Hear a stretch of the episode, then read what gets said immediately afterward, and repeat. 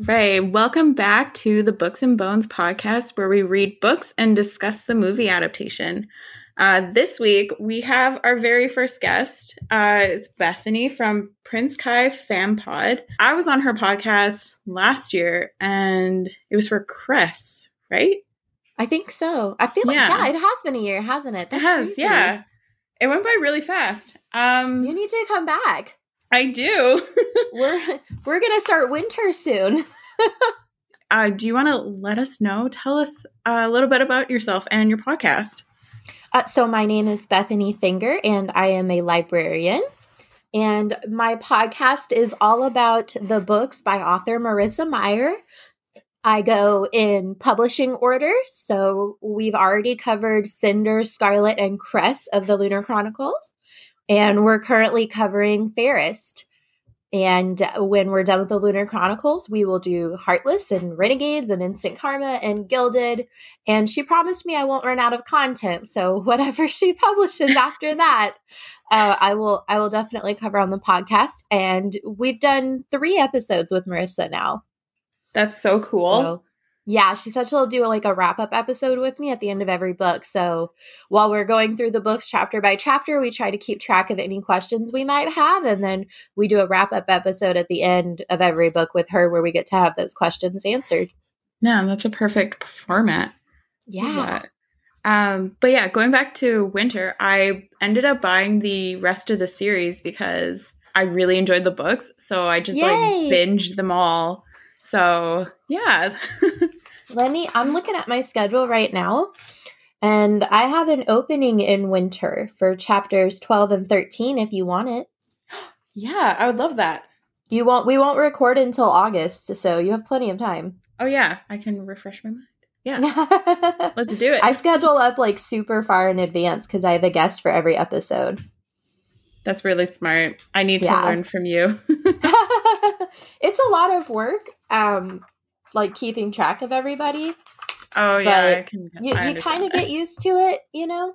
Oh yeah. After a while, you get used to it. You become a pro. Something Um, like that. yeah.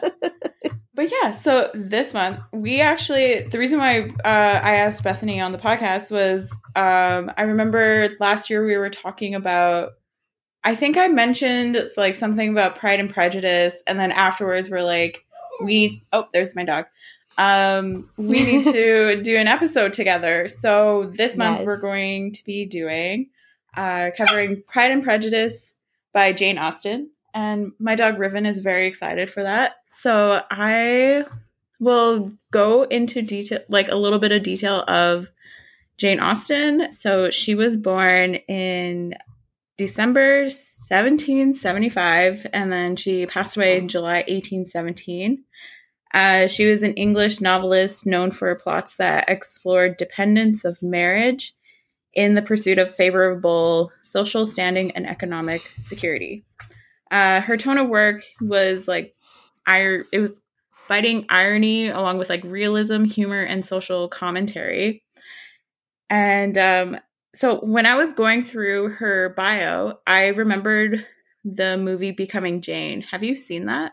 a very With- long time ago. It has Anne Hathaway, right? Yeah, and like James McAvoy. So yeah, I, I vaguely remember spoilers, I guess, but I vaguely remember the ending was they didn't get together. yeah, and that's that's totally right. There she goes again. I wanted them to get together too, sweetie. She was she was protesting that they didn't get together. See, you just gotta you just gotta make the com- you gotta make the commentary for the dogs when they try to chi- chime in. She's like, I know, I was so upset. we all were, sweetie. We all were. um, but according because this movie was released in 2007, um, but according to Kevin Hood, who did like the final screenplay for the movie, he attempted to weave together um, in the quotations what we know about Austen's world from her books and letters, and believed Austen's personal life was the inspiration for Pride and Prejudice. I'm not too sure how incred- how true that is, but I can kind of see that because like I think in the book she was like or like in the movie for becoming Jane, she was really keen on finding love. Yeah. But then also, I guess, like security for that time. But, anyways, and Pride and Prejudice was published anonymously in three volumes in 1813. And in terms of adaptations, there are well over probably over 100 literary adaptations of Pride and Prejudice. And today I just found out that uh, one of the adaptations is a graphic novel by Marvel. Um, um, I didn't know that. Yeah, I just found it, and uh, it was released in 2009, and it has five volumes. So it, it's literally just Pride and Prejudice, but as a graphic novel. I need this. So I'll send you. I will like attach links somewhere. One day we'll have a blog, and it'll I, be right there. I absolutely adore graphic novels. I actually just um, presented. I'm a librarian, and I just presented my research last week on uh, during a conference symposium on the benefits of graphic novel literature. So I'm crazy excited that there's a Pride and Prejudice graphic novel series that I can now rave about. oh my gosh, and it looks so pretty. Like the whoever the artist was looks like it, it looks incredible. So I need to get my hands on it. I don't know how because we but... could also do a bonus episode on that. Yeah, see, exactly. it just keeps going. And like, I was actually going to ask you, um, have you? Uh, I've read a couple of other literary adaptations, but can you name a few that you've read? The one that comes to mind is Death Comes to Pemberley, which I believe they turned into a mini series, but I don't remember watching it. Yeah. Uh, and then I did read Pride and Prejudice and Zombies, mm-hmm. but I will tell anyone if you have not read Pride and Prejudice and Zombies, you don't need to. Yes. You get everything from the title. It is literally Pride and Prejudice and zombies. and sometimes there's zombies. Yeah. Now the the film that they created uh they they took a lot of liberties and they tried to make it like an engaging story that had like a lot more to do with the zombies than anything else but yeah. the book is literally word for word pride and prejudice and then every couple of pages there'll be a paragraph about zombies yeah so, exactly you can get everything you need to know from the title you don't actually have to read it but it is kind of amusing um, and yeah. then Death Comes to Pemberley. If I remember correctly, I enjoyed it.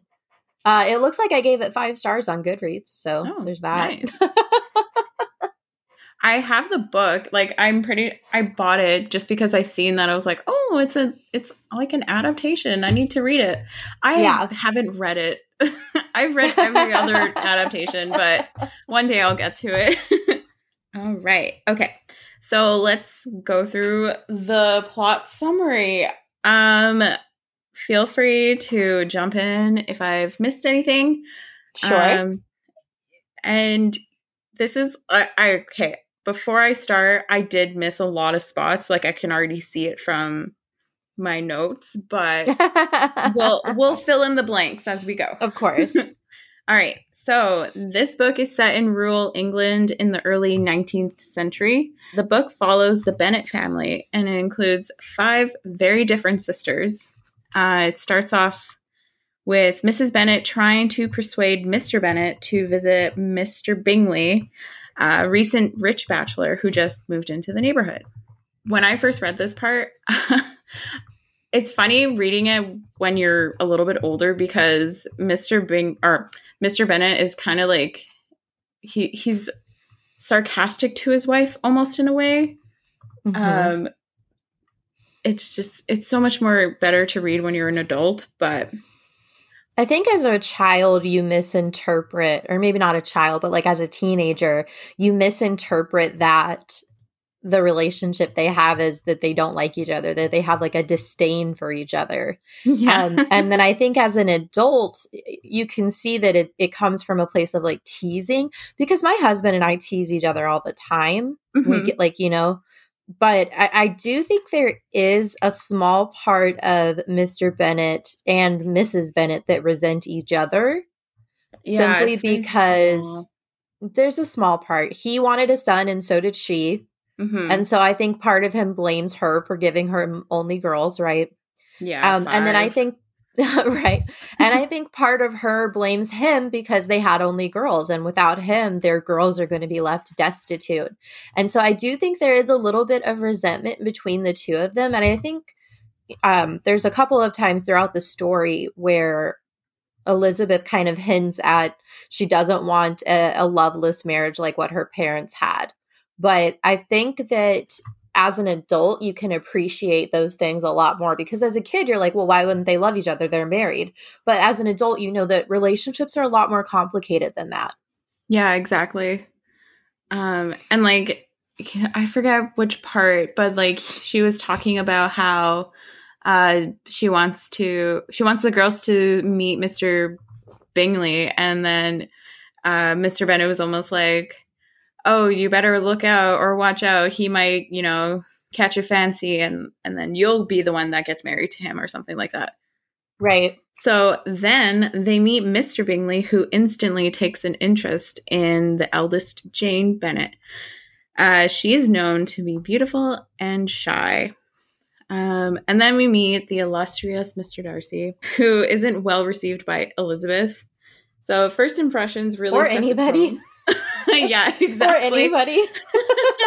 I'm I'm so biased, but I love Mr. Darcy. Like, no matter how Aww. snobby he is, he's just right. I love his character. I think they did. She did like an excellent job. I have a much better appreciation for him after watching the BB uh, the the 2005 adaptation mm-hmm. because I, I think that Matthew Macfadyen plays him as more socially awkward than socially inept. Yeah. But yeah, definitely the first time around, I think you're on Lizzie's side where you're yeah. like, this douche. I can't get enough of Mr. Darcy. He's just like, I don't know. He's just like this really awkward dude that doesn't understand social skills. he really doesn't. He really doesn't. But you know what? We can't fault him for that because he's also incredibly wealthy. So maybe he didn't learn that growing up. Right. But yeah, so first impressions was like the big thing. And this is from, this is like a quote I got from Britannica. I think that's what it was. I really liked what they wrote. Uh, Pride of rank and prejudice against the social inferiority inferiority of Elizabeth's family hold Darcy aloof, while Elizabeth is equally fired but both by the pride of self respect and by prejudice against Darcy's snobbery. And then we eventually meet Mr. Collins. What a weird guy. Um, before I go on, I was listening, I ended up listening to the book like while I was reading, and it was uh, narrated by Rosamund Park. Oh, not Rosamund Park. That's not even her name. I'm blanking on her name. Ah, what is her name? She literally plays Jane. No, isn't I mean, that Rose? Oh, you mean in the original? Pike. I said Park. I meant to say. Yes, Pike. I was gonna say, isn't that Rosamund Park? No, it's yeah. something else. Okay. it, it, um, but when she was reading the book, she made Mr. Collins sound like he was like. He, it sounded like he was he had just ran a mile and he's like talking really quick and like really breathless. It was just really entertaining to listen to. Yeah. Um, so if you ever just feel like listening to the book, I really recommend that narration, I guess you would call it. So Mr. Collins arrives with the hopes of marrying one of the Bennet sisters, and he asked Elizabeth for her hand in marriage, but ends up refusing, of course. Um, and then he goes on to marry her friend Charlotte Lucas. But also during this time, Elizabeth meets George Wickham, and he informs her of how Mr. Darcy denied him of his inheritance. So Mr. Bingley holds a ball where Mr. Darcy and Elizabeth have a dance. And then I wrote swoon for some reason. Um, because they danced. I was like, ah, finally they danced.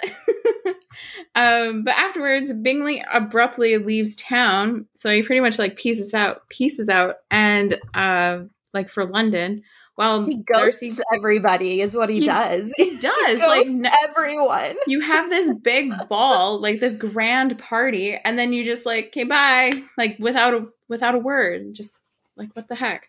Yeah, and then Darcy becomes fond of Elizabeth and like admiring her intelligence and vitality whereas she has other feelings because uh, she becomes convinced he is the reason for discouraging Bingley's relationship with Jane.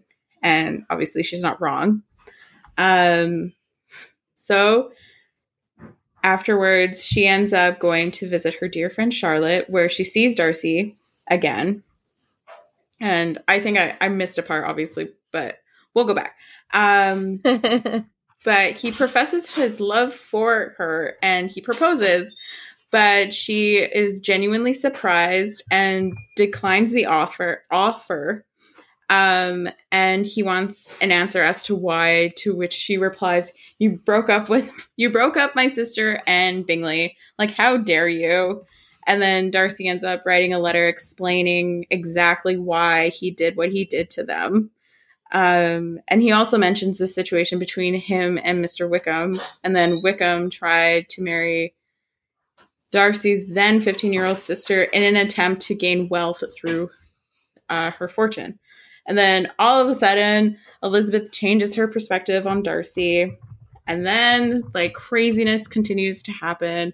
Lydia ends up eloping with Wickham. And that alarms Elizabeth because it could ruin the like the reputation of her sisters or of the sisters. And then Elizabeth tells Darcy what's up, and he persuades Wickham to marry Lydia, offering him money. And then Finally, everything seems to fall into place afterwards, and Darcy encourages Bingley to head back and ask Jane to marry him. And then we finally end off with the best part where Dar- Darcy proposes to Elizabeth and she says yes. Whew. And that that's pretty much the book. oh my gosh, what a what a mouthful. And like that's not even half of it. I know. And it, it seems like it seems like such a because it is a classic tale, right? It seems really easy to just be like, oh, it's enemies to lovers and then to call it a day. Um, but there's there's so much more to it than that, I think. Yeah. Like my dog's eating a treat. I can hear her. I'm sorry if people get grossed out by that. Dogs um, like treats. It's fine. She's just enjoying the show right now. I like dogs more than people, so I'm usually on the side of like whatever makes the dogs happy is fine. like she's just chilling. She's like sitting right beside me. I actually love it when she does that because usually she she doesn't sit with me often, but today she wants to hang out, which is nice. Um, where that is nice.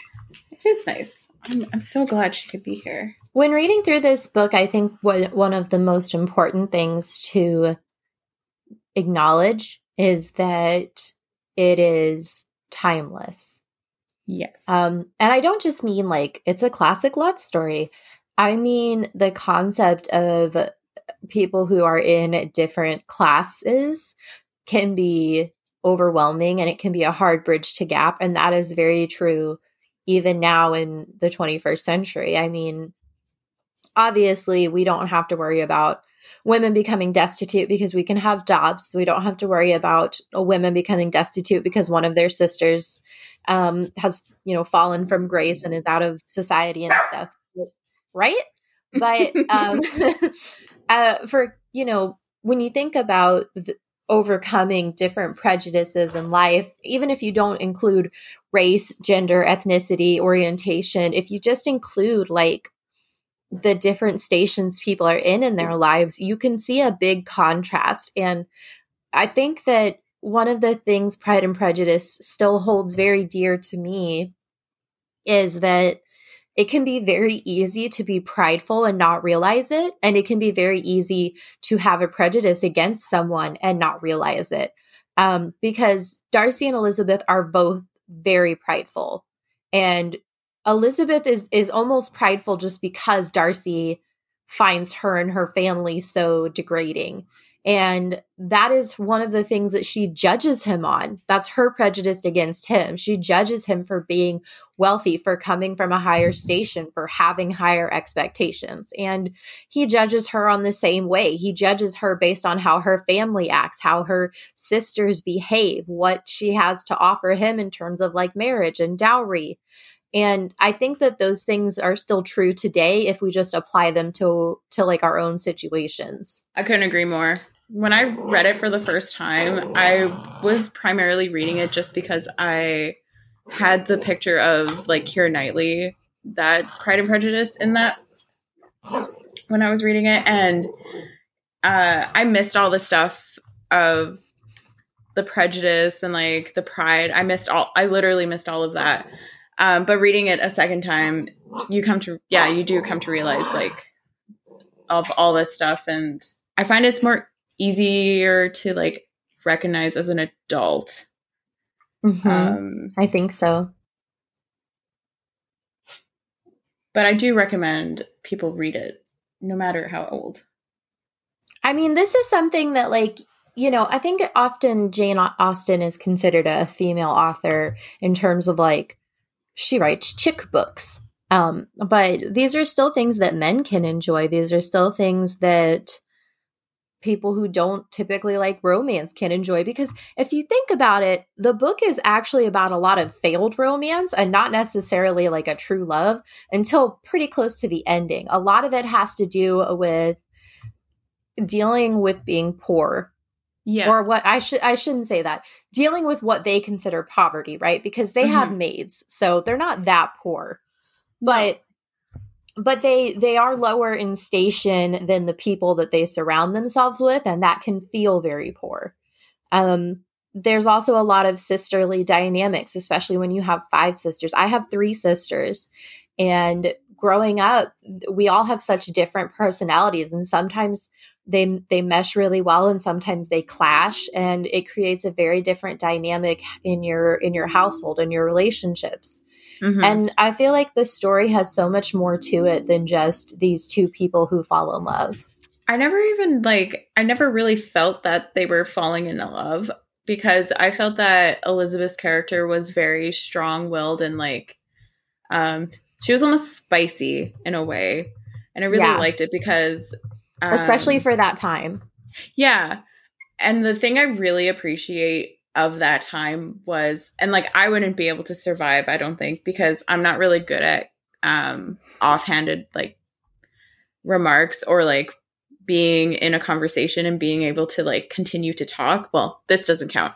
But um it's I find I found it it's like you you're still very smart during this time. Like yes, mm-hmm. you're educated, but you also have the um almost like the outgoingness all the time to be able to converse with different people. Um, so that's one thing I really appreciate of this era. And I think it was written very well because, um, well, I, I think I resonate more with Mary, to be honest. Mm-hmm. I used to think I was like, oh, yeah, I'm totally Elizabeth. No, I'm not. I'm definitely Mary sitting in the background, maybe uttering a few words here and there. Silently judging all of your sisters for trying to get dates when there's perfectly good books that need to be read. Or a piano that needs to be played at a exactly. um, but yeah, like going back with Elizabeth, I really liked her character just because, yeah, she was incredibly stubborn, but she knew what she wanted and she didn't really um she didn't really let anyone like sway her in a direction that she wasn't comfortable with. Like prime example with like mr collins she could have married him but she didn't. Thank yeah. imagine Which how is, that would have nice. yeah. there's also uh, especially in recent years there's a theory that um Mary was gay, and that's part of why she had no interest in men. Oh. And I don't know how true that is, of course, but um, yeah, I, I find it a very interesting theory. I I don't know why, but I always thought that she was going to end up with Mr. Collins for some reason. Because um, she wanted to. Yeah. Yeah, she was interested in him. He needed to marry one of the Bennet sisters. And she was like, I'll do it. Yep. But that didn't happen. Now, to be fair, there's also a theory that Charlotte was gay. Really? And that's why she put off getting married for so long. But, you know, I mean, all of these things are just theories, and there's not really a way for us to know if if that's something that was uh, true or not. That's interesting to think about because what was she?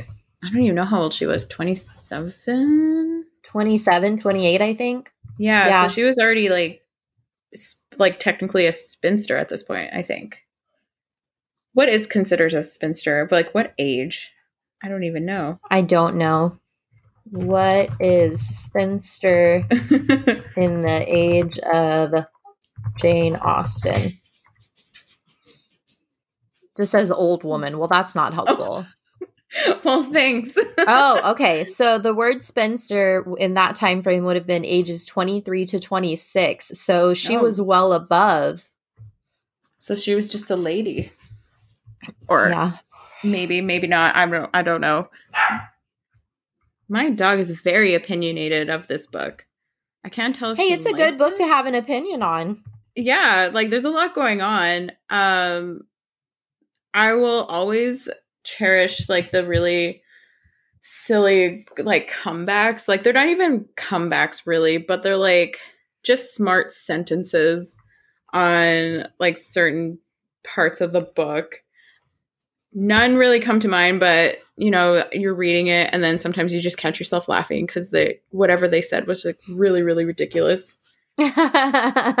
Right. but I noticed like oh yeah um if we talk about money or like wealth for a second um so Darcy made 10 10,000 pounds a year Mhm. and today let's see how much that is 10,000 oh gosh, so Um, much. uh in 1813 worth today let's see oh I know there's a calculator online somewhere. Oh, here it is. Uh, so Mr. Bennet's annual income would have been 160. I don't know if this is in Canadian or U.S. dollars, but it says uh, 160 thousand dollars per year compared In to In America, that's a pretty decent amount. Oh yeah, uh, yes Yeah. it is. um, and then compared to Mr. Darcy's, which would be eight hundred thousand dollars a year, which is absolutely like bonkers. Like what? And that's because is he inherited crazy. land. Like that. Wait, how much makes- was Darcy's? Uh, today it would be eight about eight hundred thousand dollars. So almost a million dollars a year. yeah. So he's like a That is insane. That is an insane difference if you think about it, though. which is crazy to think about that um um i mean the circumstances obviously good good on elizabeth for denying his you know proposal the first time but Eh, man she has a family to take care of. like girl that's a lot of money you see? Have you read Little Women? Sometimes girls have different choices. i actually haven't read little women but oh, I, it's basically the American version of Pride and Prejudice. You should really give it a shot. It's beautiful. Right. I will add that to my list, my ever growing list. Um, yeah, I'm surprised. Like, if I had to marry for money, I'm pretty sure I would just, like, at that point, she would have her own, like, quarter of the house. She probably wouldn't even have to talk to him if she really, really didn't like him. I mean, that's kind of what Charlotte does, right? Charlotte Yeah. is like, I just gonna, I'm just gonna run the house, and you're gonna pay for stuff. and if we have to, we'll lie together as hu- husband and wife. Is there any other, like, part that you wish would have been different? Or, It would have been nice if Charlotte was gay, and then we could have a little bit of representation. Um, but Yeah, obviously, that wasn't as easy of a topic to venture into in Austen's age.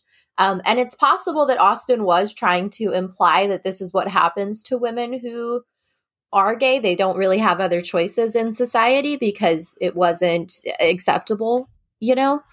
Um, and, you know, luckily today we live in a world where it's a lot more accepting and people can love who they want to love. yeah. So if, if we were to do a retelling today, uh, I would probably have Charlotte be gay. I think that would be a lot better. Yeah. or even just like Lizzie and Charlotte, like just go off and be married and enjoy their life together because those were like they were really close friends, and I would Yeah. be really happy to see that. And it's possible that Charlotte at one point may have even had feelings for Elizabeth, their best friends. I don't know. I think they were probably just friends. But it's hard to tell when people put those uh, theories out there. It kind of makes you look at all of the characters and all of the stories in a different light. Um, yeah. And it can make it really difficult to kind of come up with your own theory after you hear those types of things. It, it does leave something to be desired. It does. I I would like to think that that could have been something that she maybe had done or could have written about. Yeah, it would have been nice to see some of those things, I think, but um, you know, like I said at the time there was only so much she could explore, and that makes it really frustrating, I think. Mhm. When did was the first time that you actually read the book? So I read the book the first time I believe I was 12. I had just watched the BBC version with my mom. It's one of her favorites. Um, and I really didn't understand a lot of what was going on because I was 12. Mhm. um, and she gave me the she gave me a copy of her book to read. Um, and I think the first time I read it and thoroughly enjoyed and understood would have been when I was in high school. I think I read it in high school actually. I read it with um what you call it? Jane Eyre, Mm-hmm. which was a very long book to read. Yeah, uh, the Bronte sisters are um, yeah. long-winded. yeah. it's the same as like um Charles Dickens. It's like, okay, you're an incredible writer, but you were getting paid by the word, and we can tell. Like please make this sentence a little bit shorter for me. right?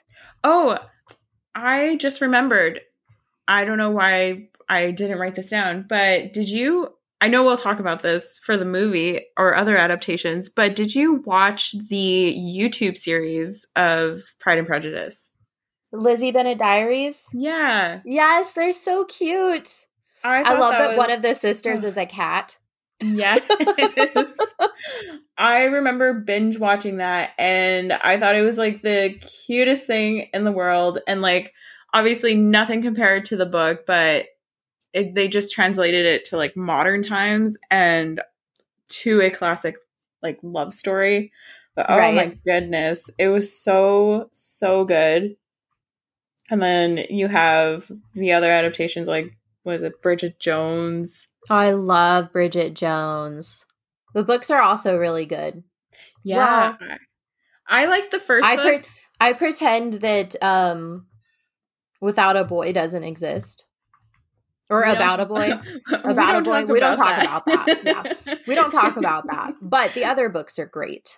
Oh yeah, they were really well done. And then there's Pride and Prejudice and Mistletoe, and that was made into a Hallmark movie.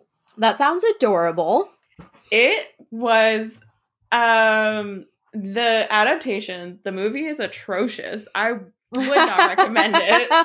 um but the book is really cute um in that adaptation the uh darcy is actually a female so they like reverse the roles Ooh, and- I would love that. It's actually it was really really cute. Um i think it was melissa dela cruz that had did that adaptation. Um i'm not sure what other books she's actually done but um yeah that one's a really cute one if you want to read like a christmassy type I pride do and love prejudice. Christmassy. i think it's the perfect one.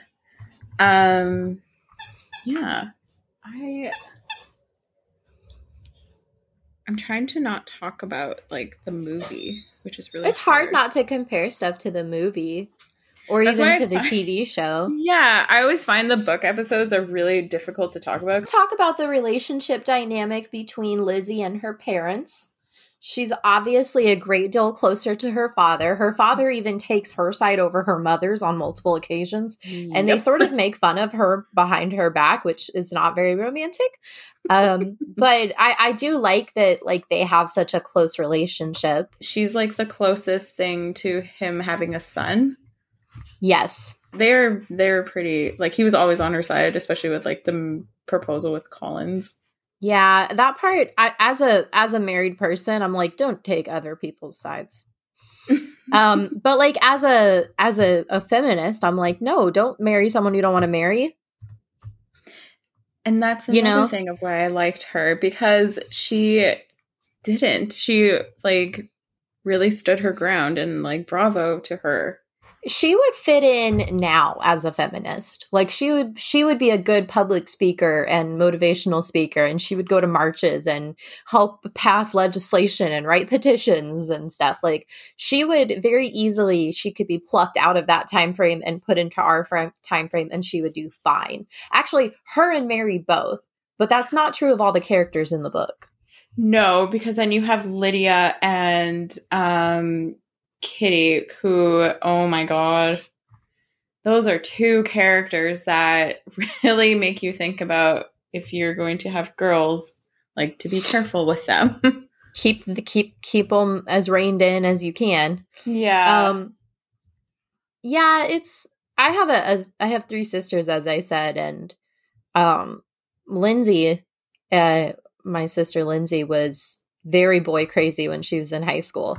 Um, and on more than one occasion, it, it kind of bit her in the ass, unfortunately. But I think she learned a lot from it too, you know? Mm-hmm. Um, but I think that, I think that when you have sisters, you can sort of learn from them without having to have their same mistakes and experiences. But I don't think that that's true for Kitty and Lydia. I don't necessarily think that Kitty learned from what Lydia did. Great. I mean, Mr. Bennet did because he was basically like, Kitty, you're never leaving the house ever again. yeah. And I'll be damned if you talk to a boy. Oh, yeah. Yeah. you know, but I don't necessarily feel like, uh, I, I don't necessarily feel like Kitty herself learned anything other than, you know, yeah. don't do it. Yeah. I found that um like in broad terms, everyone was going through something with like love and marriage. There was it was almost like painting a picture of different types throughout the entire book. Absolutely. Um, because you have Lydia. You have so many who, different representations of relationships. Yeah, and like it starts off like really strong with like Mr. and Mrs. Bennet. Immediately we see like that love marriage dynamic and then it goes continues on throughout the book and then you see like the ones where it doesn't happen like the love match thing like caroline clearly loves darcy but it doesn't so happen. much. Well actually i don't know if she loves him. Maybe she's just like less. i think she wants to marry him. Yeah from i don't necessarily think she loves him. I think she thinks why wouldn't i marry him? Why wouldn't he marry me? We are the perfect societal match I'm yes. friends. I'm his. I'm his best friend's sister. I'm obviously a well accomplished lady. We're around the same age. Like, why wouldn't he marry me? And I think that's what frustrates her about Lizzie. Yeah. Because she doesn't see Lizzie's appeal and she doesn't understand why he hasn't married her already. And she always like it's like she re- well she obviously resents Lizzie on more than one occasion she was always commenting on how like or dirty her outfit was or like oh, mm-hmm. oh her manners are like poor. Basically saying she's not really a woman because she's not educated enough or something like that. Yeah it's i don't know. I think that trying to find the best way to say this without using the word um 37 times. Take your time. I, I think that caroline sees herself as an older georgiana she hears the way that Darcy dotes upon Georgiana and how accomplished she is. And she thinks to herself, I'm just as accomplished as his sister. And he thinks his sister is perfect. So why wouldn't he like me? And then she sees Lizzie, who's not who's she doesn't have the skill of drawing or embroidery. She's dreadful on the piano. Like she's poor and destitute. And according to Charlotte or Caroline, she's plain looking. So I think if anything, there's just an animosity because Caroline, like legit, does not know why Darcy doesn't want to marry her and cannot see any appeal in Lizzie. And then on top of that, her brother is falling in love with Lizzie's sister. Like, no, Caroline is the ultimate mean girl. But she- we have to we have to look at her side of the story too, just to play devil's advocate.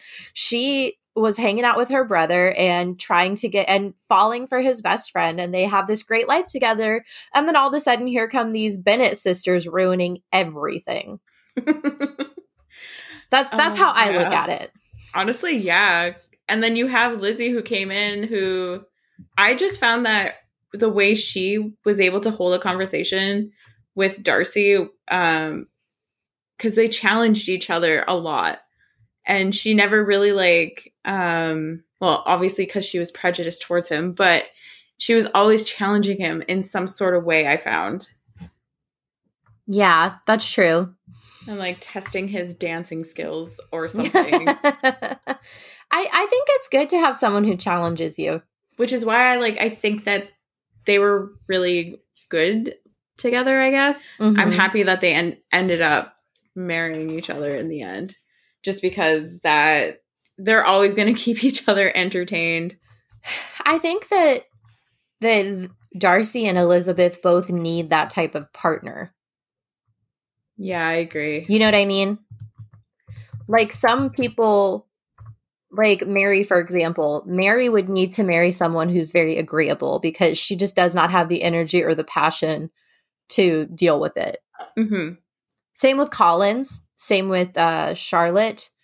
They're very calm people with a very calm demeanor. So they need to be in a, a calm home with a marriage that doesn't invoke a lot of arguing, right?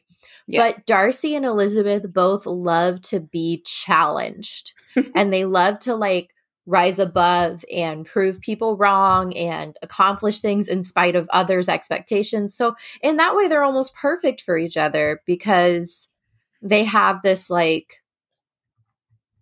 almost this tension that gives them that makes them compatible, if that makes sense. Yeah, no, I I totally agree because if they weren't able to like challenge each other, obviously they wouldn't have ended up together.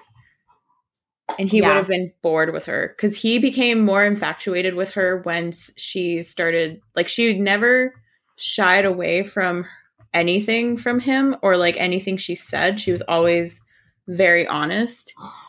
And that honesty I feel like is what kind of sparked that interest in her cuz I think when he started noticing her is when they were at the Bingleys and Jane was sick. And like he would watch her from across the room and she was like, "Oh, this is weird. Like is there something And she me?" she um her face was blushed from walking. Oh, right. Yeah. Ah, man. Every like see like little stuff like that I just love because it just makes the story so much more better. hmm Uh we're almost up. Do you have a favorite quote? Yes, I have a favorite quote. Are you kidding? Um, I cannot. Oh gosh, I feel like I know it by heart. I cannot paint upon the hour or the minute or the. Well, I'm gonna. I need to find the actual quotes. I don't make an ounce of myself. you need to do it justice. Um, because I'm trying to remember the exact wording and I I don't want to do it wrong. There it is. Okay. I cannot fix on the hour or the spot or the look or the words which laid the foundation. It is too long ago now. I was in the middle before I knew that I had begun. I love that. That's what You know- falling in love is. You don't realize that you're falling in love and then it was and then it's kind of all like, "Oh shit, I can't live without this person. How did that happen?" right? You, You know, know? what's really lame about that quote? I used okay, so on Instagram I would like always use book quotes and I would always specifically use Jane Austen. But last year I did like an anniversary quote with for like me and my boyfriend and that is the exact same line I used. Oh, I love it. I was like it's just so perfect. I wish people knew that quote more. Actually, maybe not because I don't I want the I'm selfish. I my husband and I are friends to lovers. Like we were friends for like 6 years before we fell in love. So, um I I love the concept of like accidentally falling in love when you don't mean to. hmm It's so cute and it's just, ah, I love it. I think that is a good spot to end this episode. Otherwise, I'll just keep rambling on. And I just, I'm yes, just it's hard not to ramble, isn't it? yeah. And I'm like, oh, I just want to talk about like comparing, like comparisons between the book and the movie, but we will wait for Mhm. that because I need to be patient. I will Um, say, um, I could, I, I recommend a really a really good bad movie? oh yeah, please do. I love those. Um, so there's a a I found out recently it's a Mormon version, but I did not realize that until recently. But there's a Mormon version of Pride and Prejudice. It's available on Amazon Prime. Um, it was came out in like 2008 or something. It's clearly low budget, but I don't know why I love it so much because it's also not the best acting and not the best script, but for some reason I just love it so much. Um, so if you're bored for two hours and you have to fold laundry, that's what I recommend. All right. I'm going to check that out tonight because that's definitely what I need. I don't know. I don't know why I like it. I legit don't because I I when you watch i don't know how to explain it but it's like a really good bad movie you know? Sometimes there are just movies out there that aren't great but like you still love them. Yeah. Oh my gosh like that reminds me of a movie i watched during like halloween. Uh it was like velociraptor priest or something like that. It was really dumb but and it was incredibly low budget but it was so funny that i'll probably watch it again like every halloween. Um but low budget films like they're kind of underrated. they are. They're super underrated. Yeah, I, I love I love low budget films because sometimes they're like super great or like um made for TV Christmas movies. Oh, oh my, my goodness. Those are like the best, right? They're pure gold. Those are the perfect ones when you're just like, I'm just gonna sit and not think and just watch. And Vanessa Hudgens did one a couple years ago, um, called um, gosh, what was it called? Which one is it? She did so many actually in the last few years. I know, but it was really good. Um, I'm googling Christmas movie because it even had a sequel, The Princess Switch. Oh, right. Um, and I loved it so much. I I couldn't get enough of that one. And then there was the prince, the Christmas Prince, or what was it? No, the Prince Christmas. Oh no, the gosh. Christmas Prince. I think Christmas is right, and, and then it's it has, also really cute. like it's just such an easy thing to watch. Like we should probably have an episode of us just talking about Hallmark movies. I would love that maybe once we get like Patreon going, that could just be our thing and we can just review all the low budget Christmas movies or just low budget movies in general. Um but yeah, thank you so much for joining us today, Bethany. I really appreciate this and I'm so glad we were able to do this finally. it's been a long time. I am too coming. because I absolutely love talking about this book series like or not series but like all of the adaptations make me think it's a series even though it's not. Um it's, yeah. like i'm looking at my shelf and i have like so many and then i'm like no there's really only it's one just one. um, but it's been so well. You can't not add up like make it into something else so. And i i really look forward to um getting to talk to you about the other two adaptations as well yeah, and then my sister will be on. Jelena will be here next Yay! week. So it's going to be awesome. All three of us can go ham. And also, she wasn't able to be here today, but this was her first time reading Pride and Prejudice. She's watched oh, the movie, awesome. movie multiple times, but yeah, this was the first time. So I'm really happy that we were finally. That would be so this. interesting to go from, um, to go from like watching the movie to reading the book. Like, you know so what I mean? Like you've never read the you've never read the book. Like your first interpretation is the movie. Yeah, that I'm would be very interesting. Because there's a there's a lot of differences, kind of just small like small stuff, but right. Um, but yeah. Um, so I will let you go. Uh, but also to everyone who listens, uh, be sure to follow her. To be, oh my gosh, be sure to follow Bethany at Prince Kai Fan Pod and also listen to her podcast because it's awesome. Thank and you. I listen to it a lot. So yay! I'm so glad that someone listens.